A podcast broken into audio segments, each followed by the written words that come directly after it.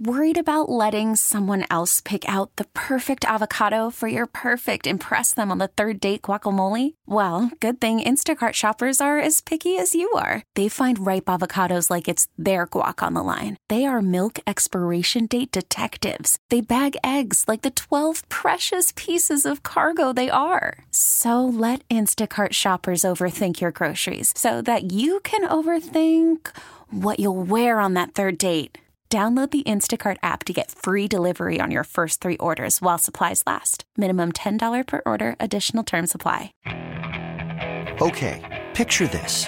It's Friday afternoon when a thought hits you. I can waste another weekend doing the same old whatever, or I can conquer it. I can hop into my all-new Hyundai Santa Fe and hit the road. Any road. The steeper, the better. Because my all-new Santa Fe is available with H-Track all-wheel drive, so I can hit the trail without a worry in the world. Heck, with 3 rows and best-in-class rear cargo space, I can pack the whole family in with all our gear. We've got available dual wireless charging for our phones, so we'll never lose touch with civilization, and we won't lose touch with the primordial power of Mother Earth. So which is it?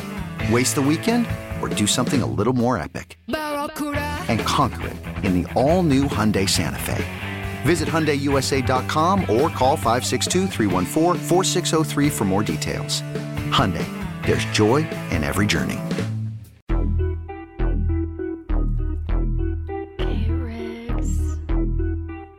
Yeah. We got him screaming D-Lo, KC, D-Lo, KC, D-Lo, KC, D-Lo. We got him screaming D-Lo, KC, D-Lo, KC, D-Lo.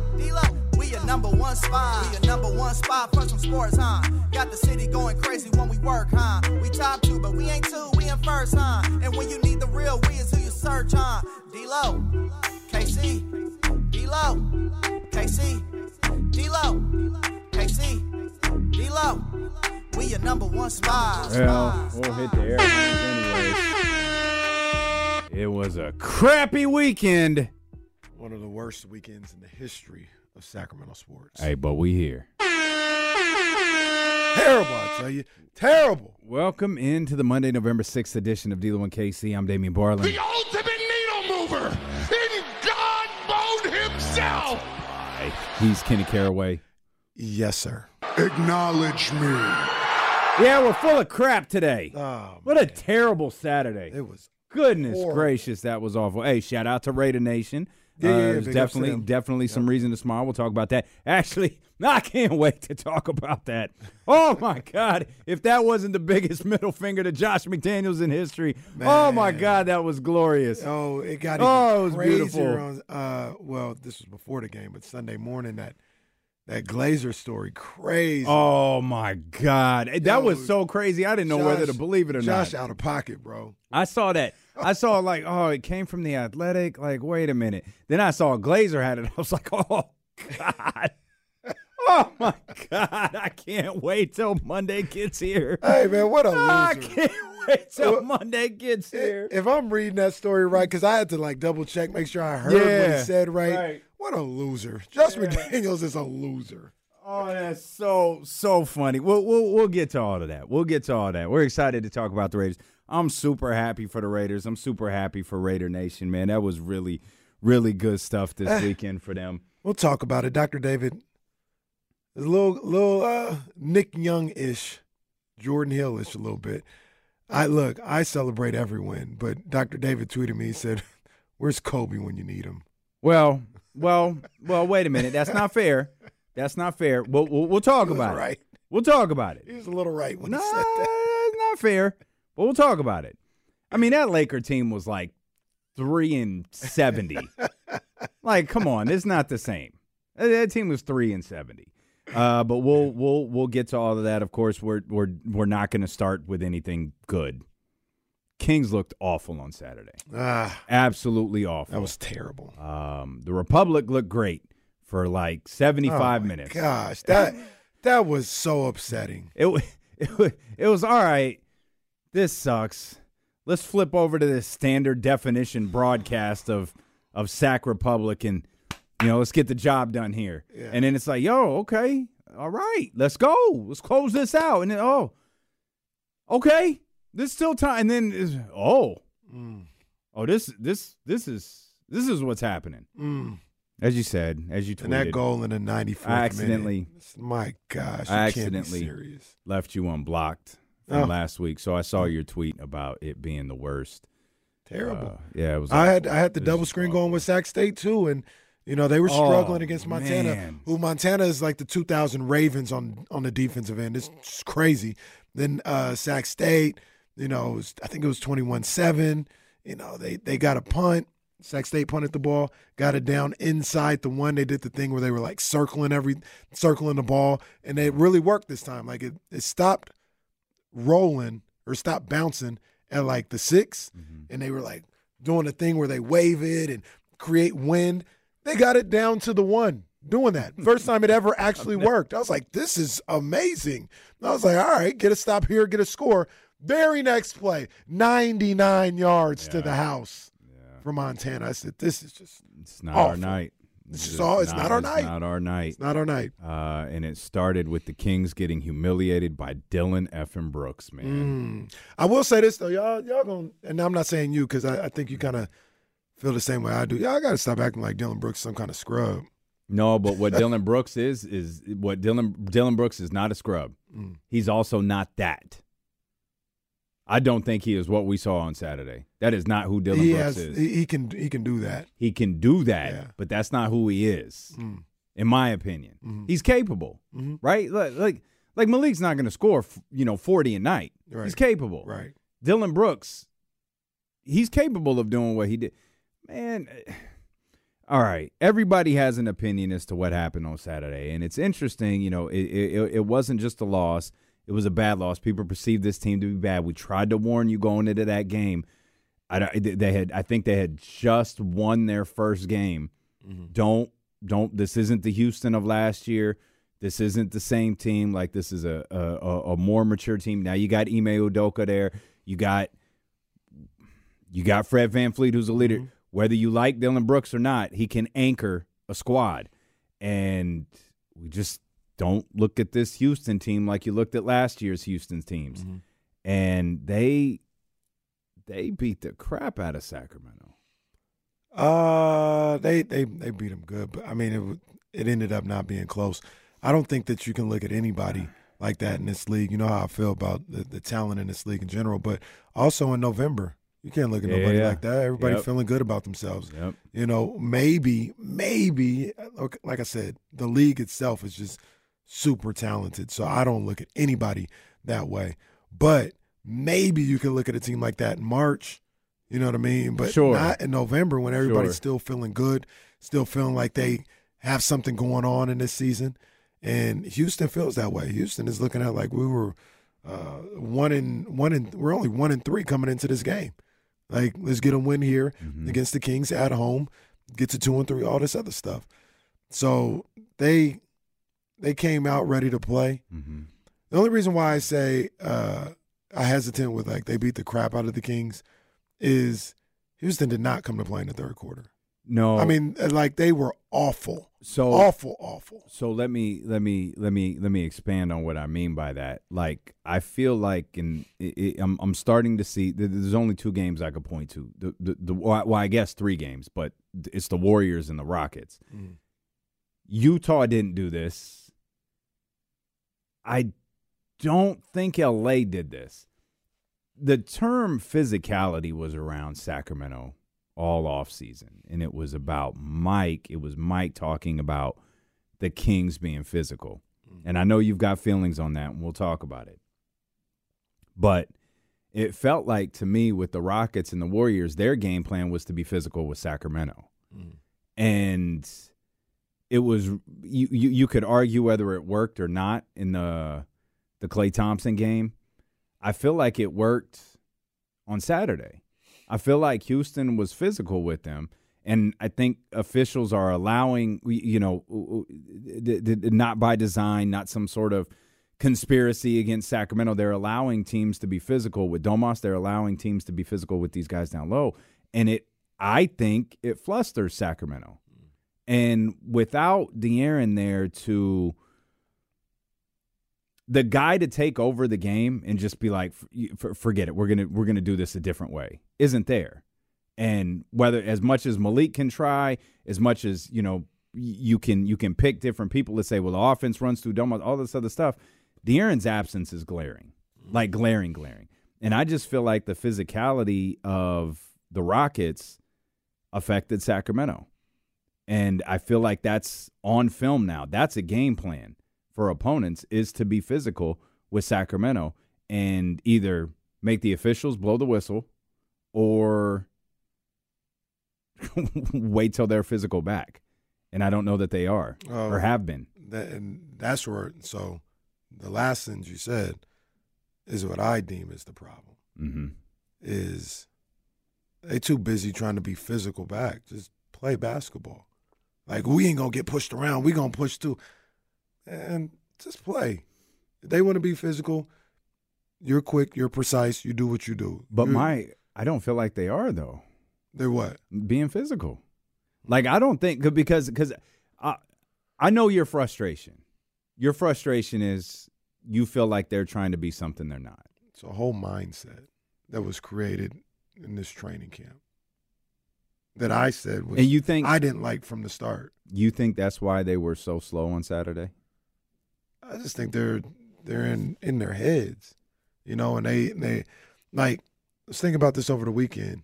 Then you could feel how you want to feel about this guy.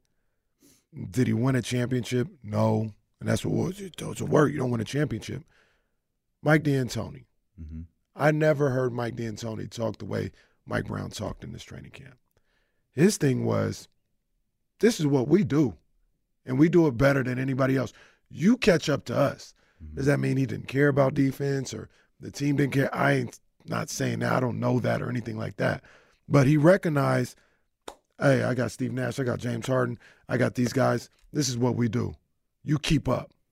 You know, there's going to be some times when the shots aren't falling or anything like that, but his mentality is probably like, I believe more times than not, you can't keep up. Mm-hmm. You're not keeping up 115, 116, 117. We'll win a lot of games because you just can't keep up. And that was what he based everything off of.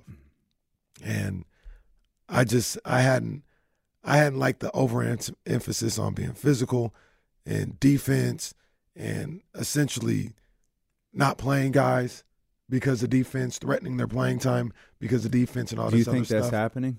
Yeah, I thought it happened with Kevin Huerter. Man, Huerter hasn't been good this year. Like, Kevin Huerter's been active, but like if I'm countering your argument with your own argument, Kevin Huerter's shot's not falling. Yeah, because he's messed up because he's afraid of getting benched because of defense. Mm. That happened in the preseason, unsolicited. Yeah, I got you there. I don't agree with that. I got you there. Can I point this out? Mm-hmm. This team has scored 130, 114, and 132 in games that De'Aaron Fox played. And that's why I hold reservation. Okay. Because it can be as simple. The 114 was a loss, by the way. Yeah, it can just be as simple as De'Aaron's not out there. But at the same time, while De'Aaron is unbelievable important, mm-hmm. the way they play mm-hmm. is just – it shouldn't change drastically because he's not there. I think there's a stat. I thought Will Z might have said it. Will Z joining us at 12:30. I thought it was Will Z, but they talked – maybe it was Matt George. But anyway, it was their pace – and everything with De'Aaron Fox. Almost. I think that was James. James? It was James. Their pace with De'Aaron Fox is like fourth in the league. Without him, it's dead last. Dead last, yep. And, I just don't like that. We'll talk about it some more. It's not the end of the world. I'm not ringing an alarm or anything else like that.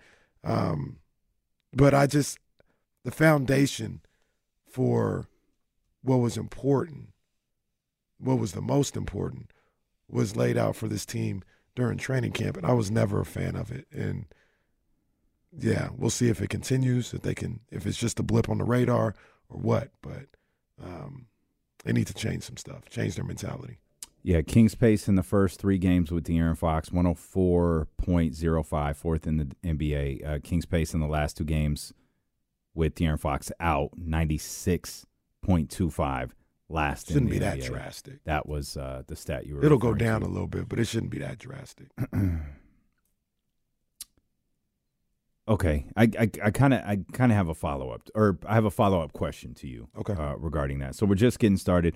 There obviously is a lot to dissect. As Kenny said, we are here. We can confirm the world hasn't ended because the Sacramento Kings are playing slower and not playing well. De'Aaron Fox will be out tonight, so whatever the issue is without De'Aaron Fox, they're going to have to find a way to fix it. And we'll talk more about that as we continue, as KC just mentioned. Will Z will be with us coming up in just a couple of minutes. And, of course, our man James Hamm will be back with us here in the final hour of the show. We're happy that you're here with us wherever you are, if it's on the Odyssey app or tune in, if you're on Twitch, if you're on YouTube, or if you're on 1320 AM. Hang out. We're with you for the next 4 hours. It's D-Lo and KC, brought to you by Sky River Casino here on Sacramento Sports Leader, ESPN 1320. Worried about letting someone else pick out the perfect avocado for your perfect impress-them-on-the-third-date guacamole? Well, good thing Instacart shoppers are as picky as you are. They find ripe avocados like it's their guac on the line. They are milk expiration date detectives. They bag eggs like the 12 precious pieces of cargo they are. So let Instacart shoppers overthink your groceries so that you can overthink what you'll wear on that third date. Download the Instacart app to get free delivery on your first 3 orders while supplies last. Minimum $10 per order. Additional terms apply. This episode is brought to you by Progressive Insurance. Whether you love true crime or comedy, celebrity interviews or news, you call the shots on what's in your podcast queue. And guess what? Now you can call them on your auto insurance too with the Name Your Price tool from Progressive. It works just the way it sounds. You tell Progressive how much you want to pay for car insurance, and they'll show you coverage options that fit your budget. Get your quote today at Progressive.com to join the over 28 million drivers who trust Progressive. Progressive Casualty Insurance Company and Affiliates. Price and coverage match limited by state law. You could spend the weekend doing the same old whatever, or you could conquer the weekend in the all-new Hyundai Santa Fe.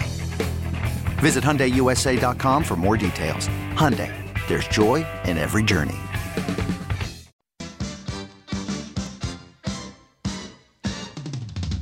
All right, let's just dive right back into talking about the Kings. Willsie's going to join us here in just a couple of minutes. Maybe he can tell us why things went so wrong on Saturday. What went wrong by the numbers with Willsie coming up here in just a couple of minutes.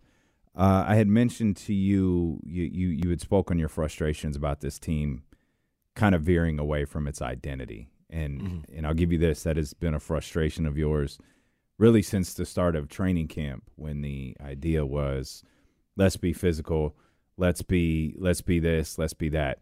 I love the Mike D'Antoni comp. There's obviously holes in that analogy, the biggest one being the lack of a Larry O'Brien trophy. But I think it works. Right, that's the identity of Mike D'Antoni as the head coach. And they won games. They didn't win a championship, but he won a lot of games in this league. But with that, I think the thing is that, and this is where it gets a little sketchy, right? Because that's the identity of Mike D'Antoni, the Phoenix Suns, the attempt, maybe failed attempt, but the attempt with the New York Knicks, and then Houston. And you can argue two of those three were extremely, extremely successful in that regard. That's not Mike's identity. Right. And that's where I think that's maybe where there's this slight disconnect, is Mike working with the team last year, like, okay, there is something that we're really, really good at. But I've got to figure out a way to make them better at this other thing, so we can compete for the finals. Because if I'm Mike and I'm thinking, if I'm Mike Brown and I'm thinking of the Mike D'Antoni analogy, the only thing that's sitting on, my right shoulder here, the little devil on my shoulder, is you ain't win. You ain't win. You got to do something else. Look at those, the devil on Mike Brown's shoulder. You see those Will Z stats about the championship teams and where they rank on defense? You can't rank 24th. And if you're going to rank in the 20s, you better have Shaq and Kobe on this team. Are Shaq and Kobe here? All right, teach this team to play defense. I understand what Mike wants. I also understand your gripe, and I understand the gripe of everyone who says, you know, this team is veering away from their identity. My thing right now today, and tonight could go a long way in changing that or stamping it on the Kenny Caraway and everyone else who is frustrated with the pace. Tonight's game can go a long way in determining that. I don't think they're overall ultra slow. As I pointed out, 130 what were the numbers? 130, 114 in the loss, 132. Those are the point totals in the three games they've played with De'Aaron Fox. Mm-hmm. In the two they haven't, it was 101 and 89. That's drastic. Mm-hmm. This is as drastic as the stat you just referenced from James Ham. I also don't feel like my bigger issue is no one's done the all right, De'Aaron's out, let's go. Even though we've all acknowledged it's going to be that 31 points has to be made up by committee. Mm-hmm. I don't feel like any of them are like, yo, I'm gonna go do it. Mm-hmm. I'm gonna go do it. I don't feel like anyone's doing that, and yeah, I don't feel like anyone's doing that. Nah, and so a couple things going on with that. Like I said, it's never about just disregarding defense. Mm-hmm. Like you always are looking to play better defense. Even if you're a good team, a good defensive team, you go through a game and be like, hey, we got to be better here on the defensive end, or we didn't rebound the way we normally should, or whatever. It's just the nature of the game. You're always looking to improve on a defensive end. And when you're one of the worst statistical defensive teams in the league, it's only natural. It's going to be like, hey, we got to pick that up. But the way they go about it, I just wasn't a fan of it. It was more like, I don't think these words might have been actually said, but this was the discourse around it, right? It was like, yeah, you can score all you want, but it doesn't matter if you're not going to defend. Well, no, I don't believe that's true. Like, you can score a lot and win a lot of games. And when you put that connotation on it of you can score, but it doesn't matter, but I didn't like that. Well, once again, not necessarily said specifically. Yeah, because I don't think that's it. See, that goes back to the Kevin Huerter thing for me. Mm. We kept talking about Kevin Huerter defense. If Kevin Huerter was hitting 40% of his threes, no one would be talking about that. Mm.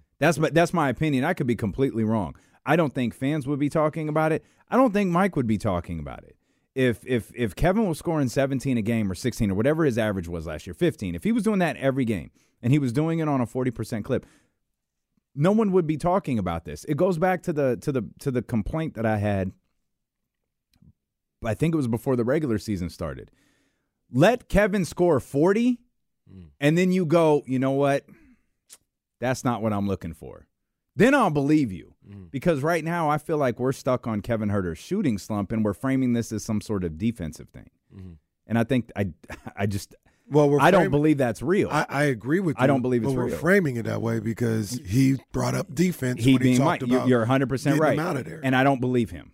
Mm. I don't believe. I love Mike Brown. I don't believe him. Mm-hmm. I do believe he wants them to be better defensively. I believe he wants Kevin Huerter to be better defensively. I believe he wants everybody in the Kings uniform to be better defensively. What I don't think he'll do is take a 40% three-point shooter out of the rotation for Chris Duarte, mm-hmm. with all due respect, mm-hmm. or Kobe Jones, who I think has played some fine minutes. I don't think he's going to do that because he thinks they can get three more stops than Kevin Huerter can. Mm. To me, it boils down to them making or missing shots. Absolutely. If Kevin Huerter's making shots, he's staying on the floor no matter how many backdoor cuts he misses. And fundamentally, I think, and this goes into like when you talked about like who Mike Brown is in a situation, like I disagree with what he said after the game. Like the mentality, the mindset of the team, it's just, to me, it's out of whack, and it's not in line with the strengths of this team. So after the game, he's talking about like, yeah, our shots weren't falling, and we stopped playing defense. Mm-hmm. That might have been correct, but you gave up 107 points. It's not like you gave up 140. Yeah. You gave up 107. Houston didn't shoot the ball particularly well. Now in the fourth quarter specifically, yeah, you might have given up easy buckets and things of that nature. But to me, that's not when you lost the game. Mm-hmm. You lost the game when Houston couldn't score for 7 minutes, yep, and you couldn't do anything offensively, yep, to get separation. You got a 1-point lead away in that whole situation. Yep. And you finished out that quarter not scoring yourself for the last, 4.5 minutes. Yep. So what I would have liked to see is, hey, got to play defense. Understand that. I think that goes without saying. I'll put that caveat out there all the time just in case people don't understand. Yes, defense is important. But you need to start infusing these guys with confidence on the offensive end and say, you know what? We gotta do what we do offensively. The defense is going to come. I think they got it flipped. And they may be right. But they're like, oh, the offense is going to come. We got to be better on defense. Well, let's make sure the offense comes first. You know what I mean? Let's make sure we get to where we need to go on the offensive end and then focus on what we need to do on the defensive end. That would just be my thought of the whole situation. No, I understand. The crux of all of the Kings' issues right now feel on the offensive end and less on the defensive end. As you just mentioned, they scored 107. As you just mentioned, they held Houston scoreless for an hour and took a 1-point lead. And when that, I think they hit a 3, if I remember correctly. He gave them that 1-point lead. And I remember. Yeah, Harrison did. Okay, well, good. And then a possession went by. Oh, okay, yeah, it was all right. Yeah, back for. Hey, yo, they still missing shots. Y'all want to get something going here? And then it is when they, I think the Rockets got up 4. It's a couple quick shots later, they got up by 4. It's they couldn't put the Rockets away. They did all of that and couldn't put the Rockets away. Right. And then, obviously, the game went in a completely different direction after that. But between Kevin Huerter and Keegan Murray, you know what other number's down, by the way? The 3-point attempts per game. And I don't know what's causing that. I don't know if it's the physicality that I talked about earlier, if it's the mindset. I don't know if it's De'Aaron being out, but we were talking during the preseason. There were a couple of games where they put up 50 three-pointers. I'm not okay with this. You were fine with it. And then it kind of – the season started, 40. Okay, I see what they're at. They're hitting them, especially that first game. They're hitting them at a decent clip. I see where we're going here. Now it's falling down into the low 30s. It's that's below what you were doing last year. Yeah. Now, to your point, that really is not your identity. But I think everyone's scared because they're missing shots. Yeah, and that's not everyone, but Kevin Huerter specifically and Keegan Murray specifically, they're not hitting shots, so right. They're – Malik ain't scared of nothing, but some of these other guys, I think, are a little timid about that shot. Yeah, no, and that also goes back to what you talked about earlier and just what it is. If you hit your shots, maybe things are different. Keegan and Huerter aren't hitting their shots, and now you don't have Trey Lyles, who is also another guy that hits shots. Sasha hasn't really hit a whole lot of shots either. So now you're looking around where's this offense going to come from? Yeah. And when the guys aren't hitting shots, so... Yeah, it's there's a few things going on to it. Some of it is strategic. Some of it, I think, is psychological that they've got to work through. And some of it is the fact that they've played 5 games. You know what I mean? Sure. There's some of that, too. And that's why I want to hesitate on just saying they're not who they were last year, nothing like that. Play 5 games. New street. 5 games, 2 of them without Fox. Yeah. Probably the 2 times you've looked your worst was without De'Aaron Fox, so that plays a factor into things as well. All right, let's bring in Will Z, who is staring at his numbers. You didn't get the memo, Damien. It's black and orange today. I guess I missed it. Why don't y'all add me to the group text? Man, brother missing out as we welcome in our brother Will Z, willzstats.com. Make sure you check out his amazing work. Will, what the hell happened on Saturday, man? Jeez, it was so disappointing. Just like you guys have been saying, it's tough when both the offense and defense aren't – they're both so average right now that if you're relying on your defense to win games, it's not going to be good enough to win games. And if you're focusing so much on defense, then your offense isn't going to be good enough to win games. And that's how you become a 500 team. And that's around 2-3 what the Kings are right now. Yeah. But what frustrated me the most, and if anyone was following me over the weekend, you saw that the swing stat was the restricted area scoring. The Rockets came into the game fourth worst in the league in terms of percentage in the restricted area, and shot 9 of 11 there in the first half. It was just layups, dunks. They just went to town. And they finished fine on for the night as a whole, 14 of 22 for 63.6%. But you can't let teams succeed in areas that are weaknesses for them, which is what the Kings let the Rockets do in the first half. You know, one of the things that I'm always looking at, Will, that you do a great job of covering is the wide open shots, right? Mm-hmm. The wide open look specifically from the 3-point land. And I know Damian mentioned, you know, the physicality of Houston earlier on the Insiders.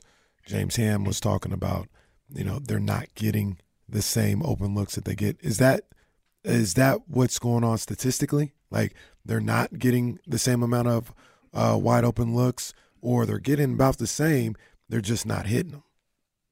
Yeah, it's been about the same.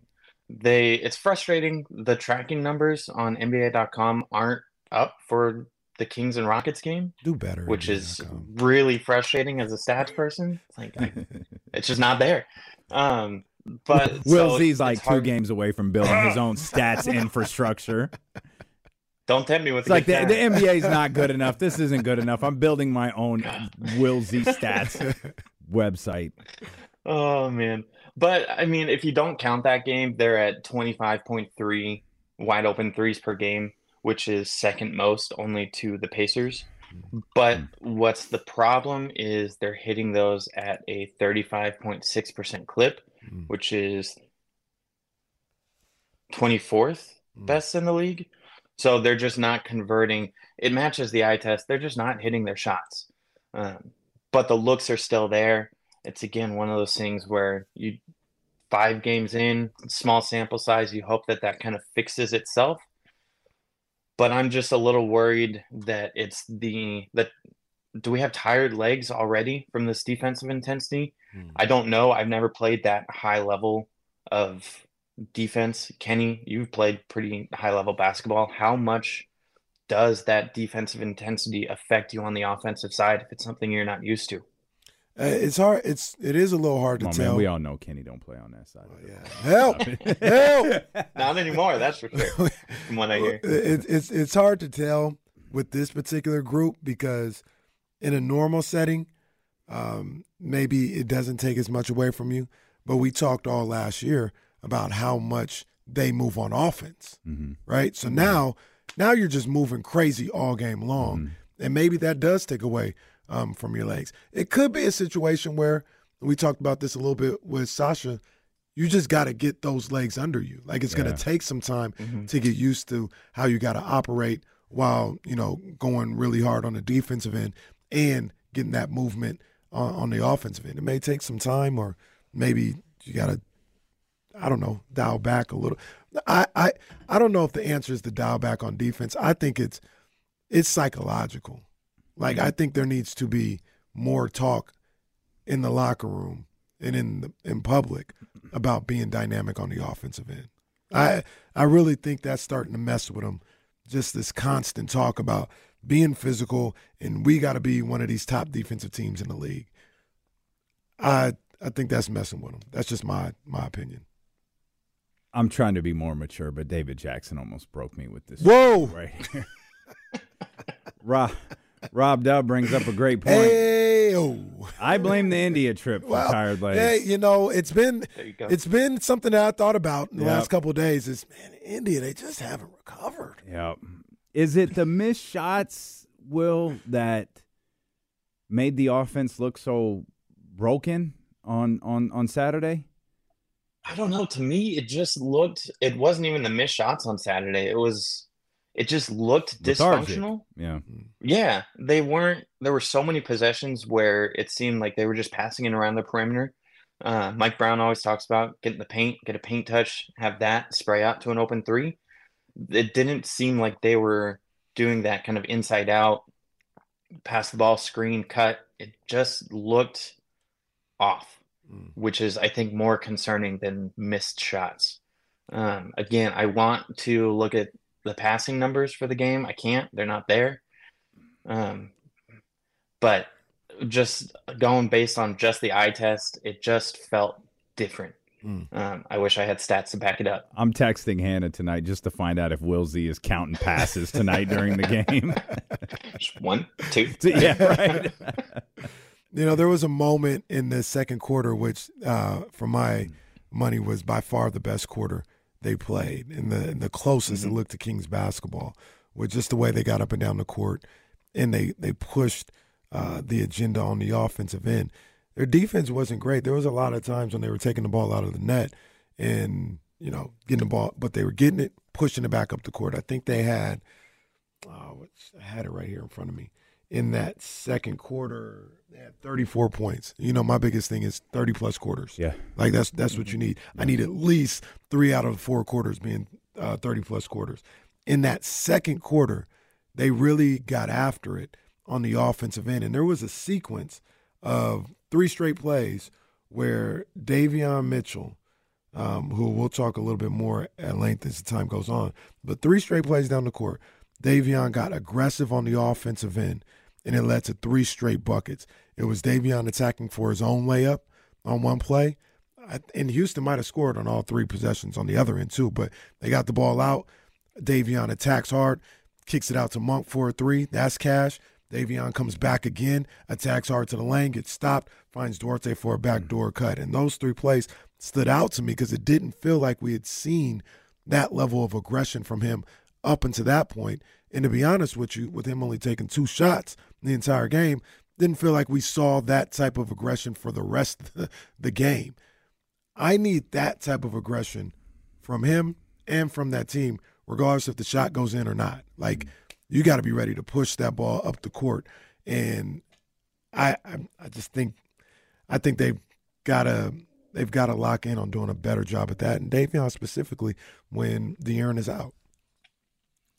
Yeah, and that's where the Kings have been terrible in transition and fast break points this year. I just tweeted out some stats, and I'll have them to threads after this. But by percentile, they've been the second worst team in transition.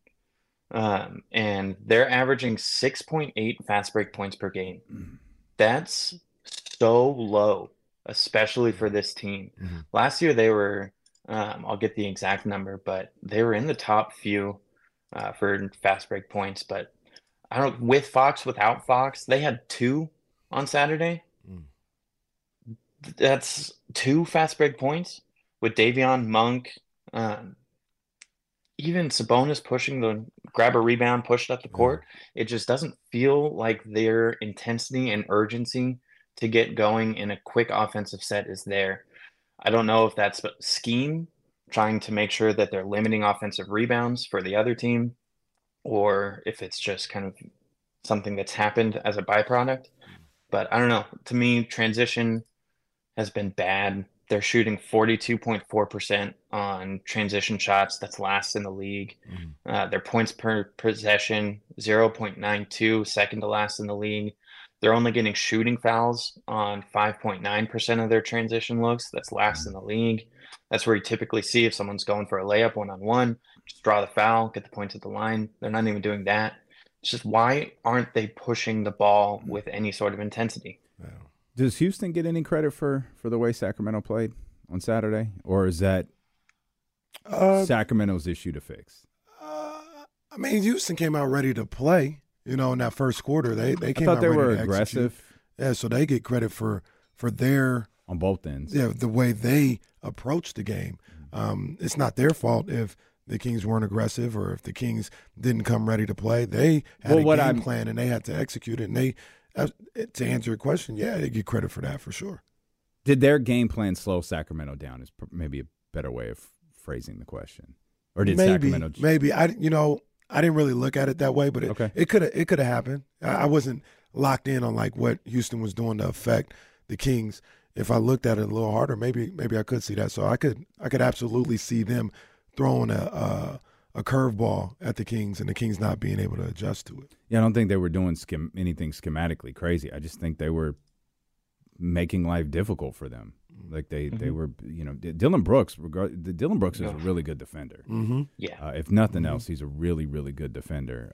And then he just, he cooked you on the offensive end. Yeah. And that's what you can have. Like, you could deal with those games from Dillon Brooks because you could probably get those 82 times a year. Mm-hmm. You can't deal with the 26 and 9, because you're not going to get that 82 times. And he is the type of guy where if you let him start to feel good about himself, he'll be hitting shots and blowing kisses to the bench. Like he's that type of guy where if you're feeling good about himself, you might be in trouble.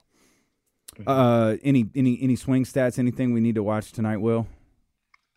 I might just go revamp the original one with the Rockets. Yeah, look at that restricted area again. Just because it's almost like a test. Can you do better? I don't think the Rockets are that good of a scoring team inside, so we'll just double up on it. Why not? Appreciate you, Will. Thanks as always, my friend. WillZStats.com. Go check out his amazing work. Become a Patreon subscriber over there as well. Again, that's WillZStats.com. Thanks, Will. Appreciate you guys. Come on, NBA. Let's get those numbers up for our man right there. Come on, man. We got work. Let's come back. One thing we didn't get to talk about. I really do want to talk about the Raiders and Antonio Pierce and what they did yesterday. Mm-hmm. We're far from done with the Sacramento Kings.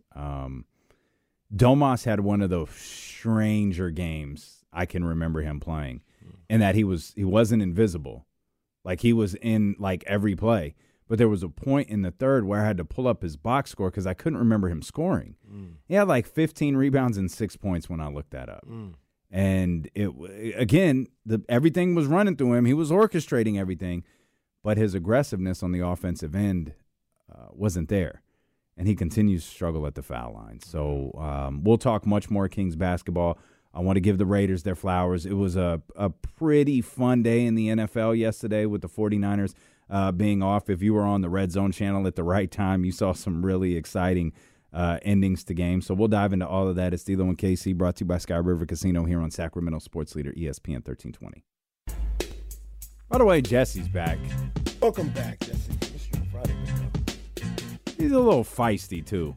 I would be, too. Back. I almost missed it. I want to make sure we came back on time. I almost missed it. Brother, you also ain't said a word all day. Well, look, I've been working. I've been talking to our guy Kyle Madsen over here. We're producing stuff like that, working on big things. I'm just kidding. We're just talking. If I wasted my hour that they gave back to me on Sunday to sit up here and watch my team. Oh, is this what we're doing? Not perform on the big stage. Yeah, you know about not performing. You guys lost 3 in a row.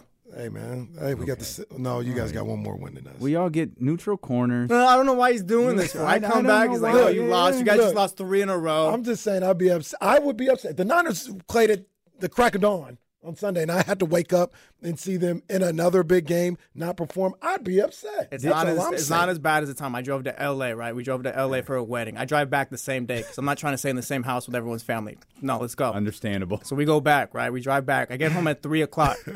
Go to sleep for 3 hours, wake up. We're playing the Urban Meyer Jags. Oh. Ooh. And they kicked the game-winning field goal. They ruined after that. That was worse. That was way worse than this. Like, they're still first in the division. Yeah, I mean, they I thought the Dolphins made it close at the end. They had a good little run. They couldn't get it done in the fourth quarter. They had some good defensive plays to bring it close, But I don't mean this is no disrespect, Jesse, but you know who the Dolphins are. Who? At this point, they're a Pac-12 team. No. They put up all these numbers in the sorry little Pac-12, against no defenses and all this other stuff. And when they go up against the SEC, what do they get? Like 10 points. They gave up 14 points yesterday and all. The defense is fine. It's just No. You're not hearing me. The offense. Oh. We hear they do all this stuff and they're so fast and Tyreek and all, when they're going up against the Giants. But every time they go up against an SEC team, 10 points, 14 points. They got to prove. They got to prove something. They got to run the ball. That's the biggest issue. They don't run the ball consistently. They need H-Hand back. Once they get him back, the offense is going to open up. I think they're going to have to prove something to me. Yeah, I agree. Right now, they're not in there with the Chiefs. I'm not putting them in that tier right now. The last 3 weeks of the season, they played Dallas, Baltimore, and the Bills. We'll know exactly who the Dolphins are going into the playoffs. Right now, it's still a work in progress. They're next. They have to show me something on the offensive end because that's what gets – the defense actually played really well and got them back into the game on yesterday. So the defense is playing a little better than I thought. But offense, man, yeah, you can't be doing that, man. You can't be putting up 40, 50 against these no-names and the Bills, the Eagles, and the Chiefs. They get to 20 in any of those? Those defenses aren't scrubs, by the way, either. They're not, but, like, that's who you're going to be playing. Hey, well, welcome back. Yeah, I don't know. I came back. Yeah, this wasn't even in the rundown. Kenny was like, Jesse's back. Hey. Jeez. No, you know what? I was frustrated watching the Dolphins. I don't have no problem with the Dolphins. I like the Dolphins. And I wake up at halftime. I didn't watch the start of the game. I wake up at halftime. It's 21-0. And they ain't put them no offense again. I'm like, come on, man. They got going a little bit at the end. That fumble return was brutal. That was a killer. Anyone else forget the time change? I did. Obviously, if you have an iPhone, it resets. I'm sure Androids do the same thing. It resets on its own. But as I started to open my eyes and look at the phone, the phone said 6. And I'm like, I'm getting the outside like that. No, what the hell? It's not 6. Why the hell is Sprout out acting like this? And I'm just laying there for a minute. So I start to get up and she jumps up. I'm like, what the hell is happening right now? And then it dawned on me. Oh. Yeah, I'm usually good with that. But time change is a disaster if you have a pet. This is awful. It was the worst day of the year. They keep talking about it, man. I thought we elected to get rid of this thing. I thought we did too, but obviously we didn't. Get it back to, when it changes to spring forward, leave it there forever. Because, number one, it don't need to get dark at 5:30 for the rest of our lives.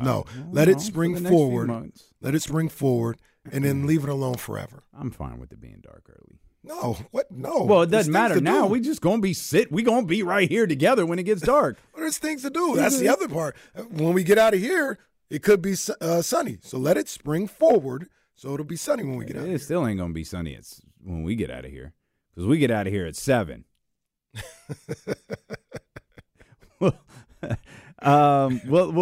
talk about the other stuff that happened in the NFL. I probably because of Jesse and maybe Patrick Mahomes, I made sure to watch a good chunk of that because obviously I was awake. I made an effort to watch a good chunk of that Chiefs-Dolphins game.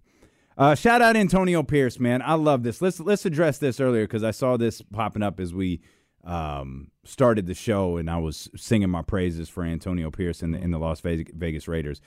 The victory cigars and the scene in the locker room, I don't think that's a week-to-week thing. I think there was a certain take a deep breath.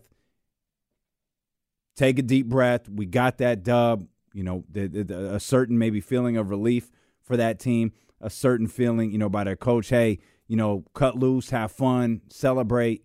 But I don't think that's a week-to-week thing that they do every time they win a game or after every week. I don't think it's that overly celebratory scene in the locker room. Mm-hmm.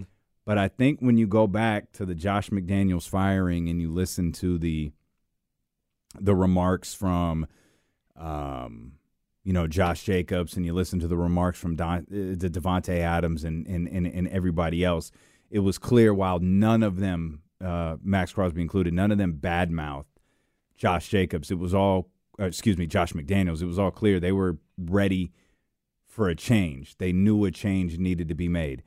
And they seemed to rally behind Antonio Pierce. They seemed to play really loose yesterday. They hadn't scored, what was the number, 21? They hadn't scored above 21 points all year. They scored 24 in the first half. Mm-hmm. Offense slowed down a little bit in the second half, but that was fine. Mm-hmm. They were in full control of that game. By the way, prayers to Daniel Jones. That was tough. That was tough to see when it happened, but then when he tried to stay in the game and drop back and just collapse, couldn't do it. Yeah, he kind of knew it was going to be bad, and in fact, it was a torn ACL. I don't fault guys like Daniel Jones. I don't fault guys like Brian Daboll. Mm.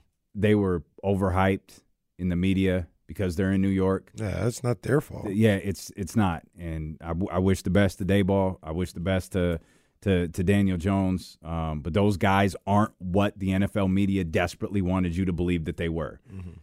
That's the only offense in the NFL prior to yesterday that was worse than the Las Vegas Raiders. Mm. And how about Aiden O'Connell? Man, he had a fine little game. Raiders didn't commit a turnover yesterday. Yeah. First time they've done that all year. Yeah. It's a really, really great, positive, first week. But now if I'm Antonio Pierce, I'm pulling the guys in tomorrow like, okay, because I think they got primetime next week. Yeah, Sunday Night Football. Yeah. Sunday Night Football. I'm pulling the guys in like, okay, it was good for our soul, mm-hmm. yours and mine. Mm-hmm. Now let's get down to business. Yeah. Let's get down to business. Let's see if we can climb out of this hole we're in and let's start to make a run here towards the playoffs. We got the talent. Aiden had a nice little run. We got one of the best wide receivers in the game. We had the league leader in rushing still on our squad right now. Mm-hmm. We got that monster on the defensive end. Defense starting to come together just a little bit. You see smidges of it here and there, probably 3 of the last 4 weeks, you've seen them play pretty solid defense. Mm-hmm. Pull them in. Hey, it was a great win for our soul. Let's get down to business now. The other good news is they signed Hunter Renfrow before the game, and had him had him on the roster, to help him out. I'm sorry, he was on the team all year. Not many people know that. It's an unconfirmed rumor that he was actually on the Raiders prior to yesterday. But no, man, it's something that hopefully you could build on. I was just thinking about them before, and you can have a rallying cry for this team mm-hmm. of making the postseason. Mm-hmm. They're at 4-5. AFC is really tough, mm-hmm. but. You could say, hey, let's get this thing together and see if we can make a run for the postseason. Antonio Pierce winning that first game, him at the helm, seemed to just re-energize everybody. And like I said earlier, I don't have a problem. Like Dr. David asked, is this like a Swaggy P? Lynn, I think Jeremy Lin was in that, and Jordan Hill in the video where Kobe's on Jimmy Kimmel looking at it, just disgusted. Remember, that team was awful. Yeah. They weren't a game below 500. Yeah. And with the Raiders, they could do this every time they win. I don't care. I'm a big believer in wins are hard to come by in any sport. You play to win. You work all week to win a game.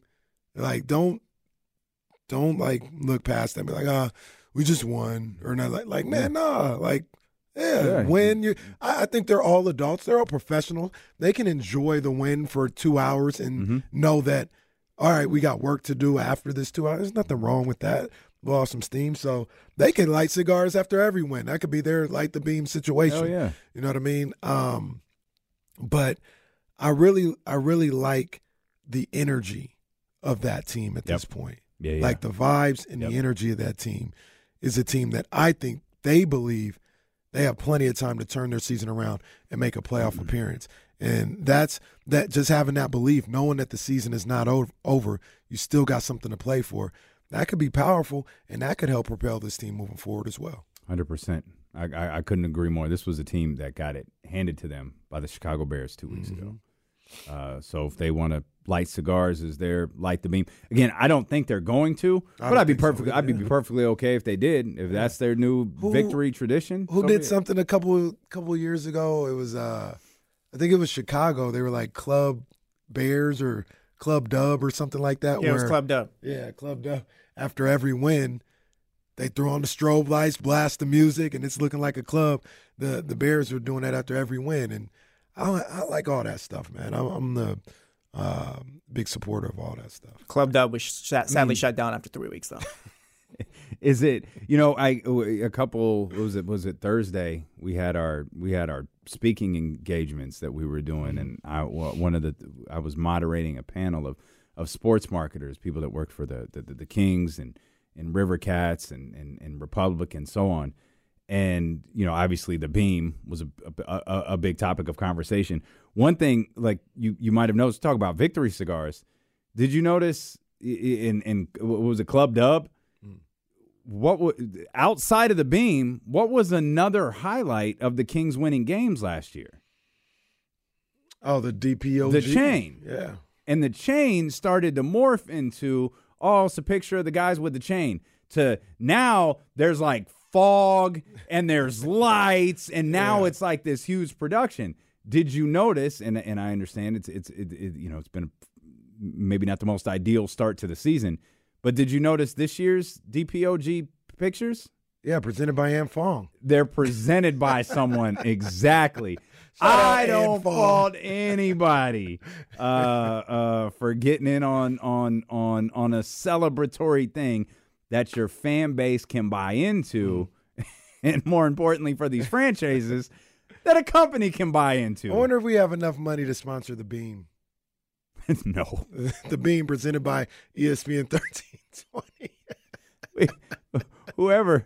Whoever sponsors the beam, you got to have more money than God to get that sponsorship. Yeah, that is not something. Have your logo in the beam as it's going. It's crazy. Lights. You're going to tattoo the beam? Shoot up the D-Lo and KC logo into the sky.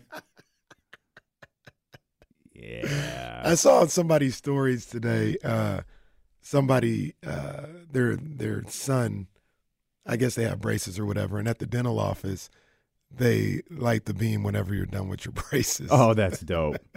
That's really cool. That is tremendous. This episode is brought to you by Progressive Insurance. Whether you love true crime or comedy, celebrity interviews or news, you call the shots on what's in your podcast queue. And guess what? Now you can call them on your auto insurance too, with the Name Your Price tool from Progressive. It works just the way it sounds. You tell Progressive how much you want to pay for car insurance, and they'll show you coverage options that fit your budget. Get your quote today at Progressive.com to join the over 28 million drivers who trust Progressive. Progressive Casualty Insurance Company and Affiliates. Price and coverage match limited by state law. Okay, picture this. It's Friday afternoon when a thought hits you. I can spend another weekend doing the same old whatever, or I can hop into my all-new Hyundai Santa Fe and hit the road. With available H-Track all-wheel drive and 3-row seating, my whole family can head deep into the wild. Conquer the weekend in the all-new Hyundai Santa Fe. Visit HyundaiUSA.com or call 562-314-4603 for more details.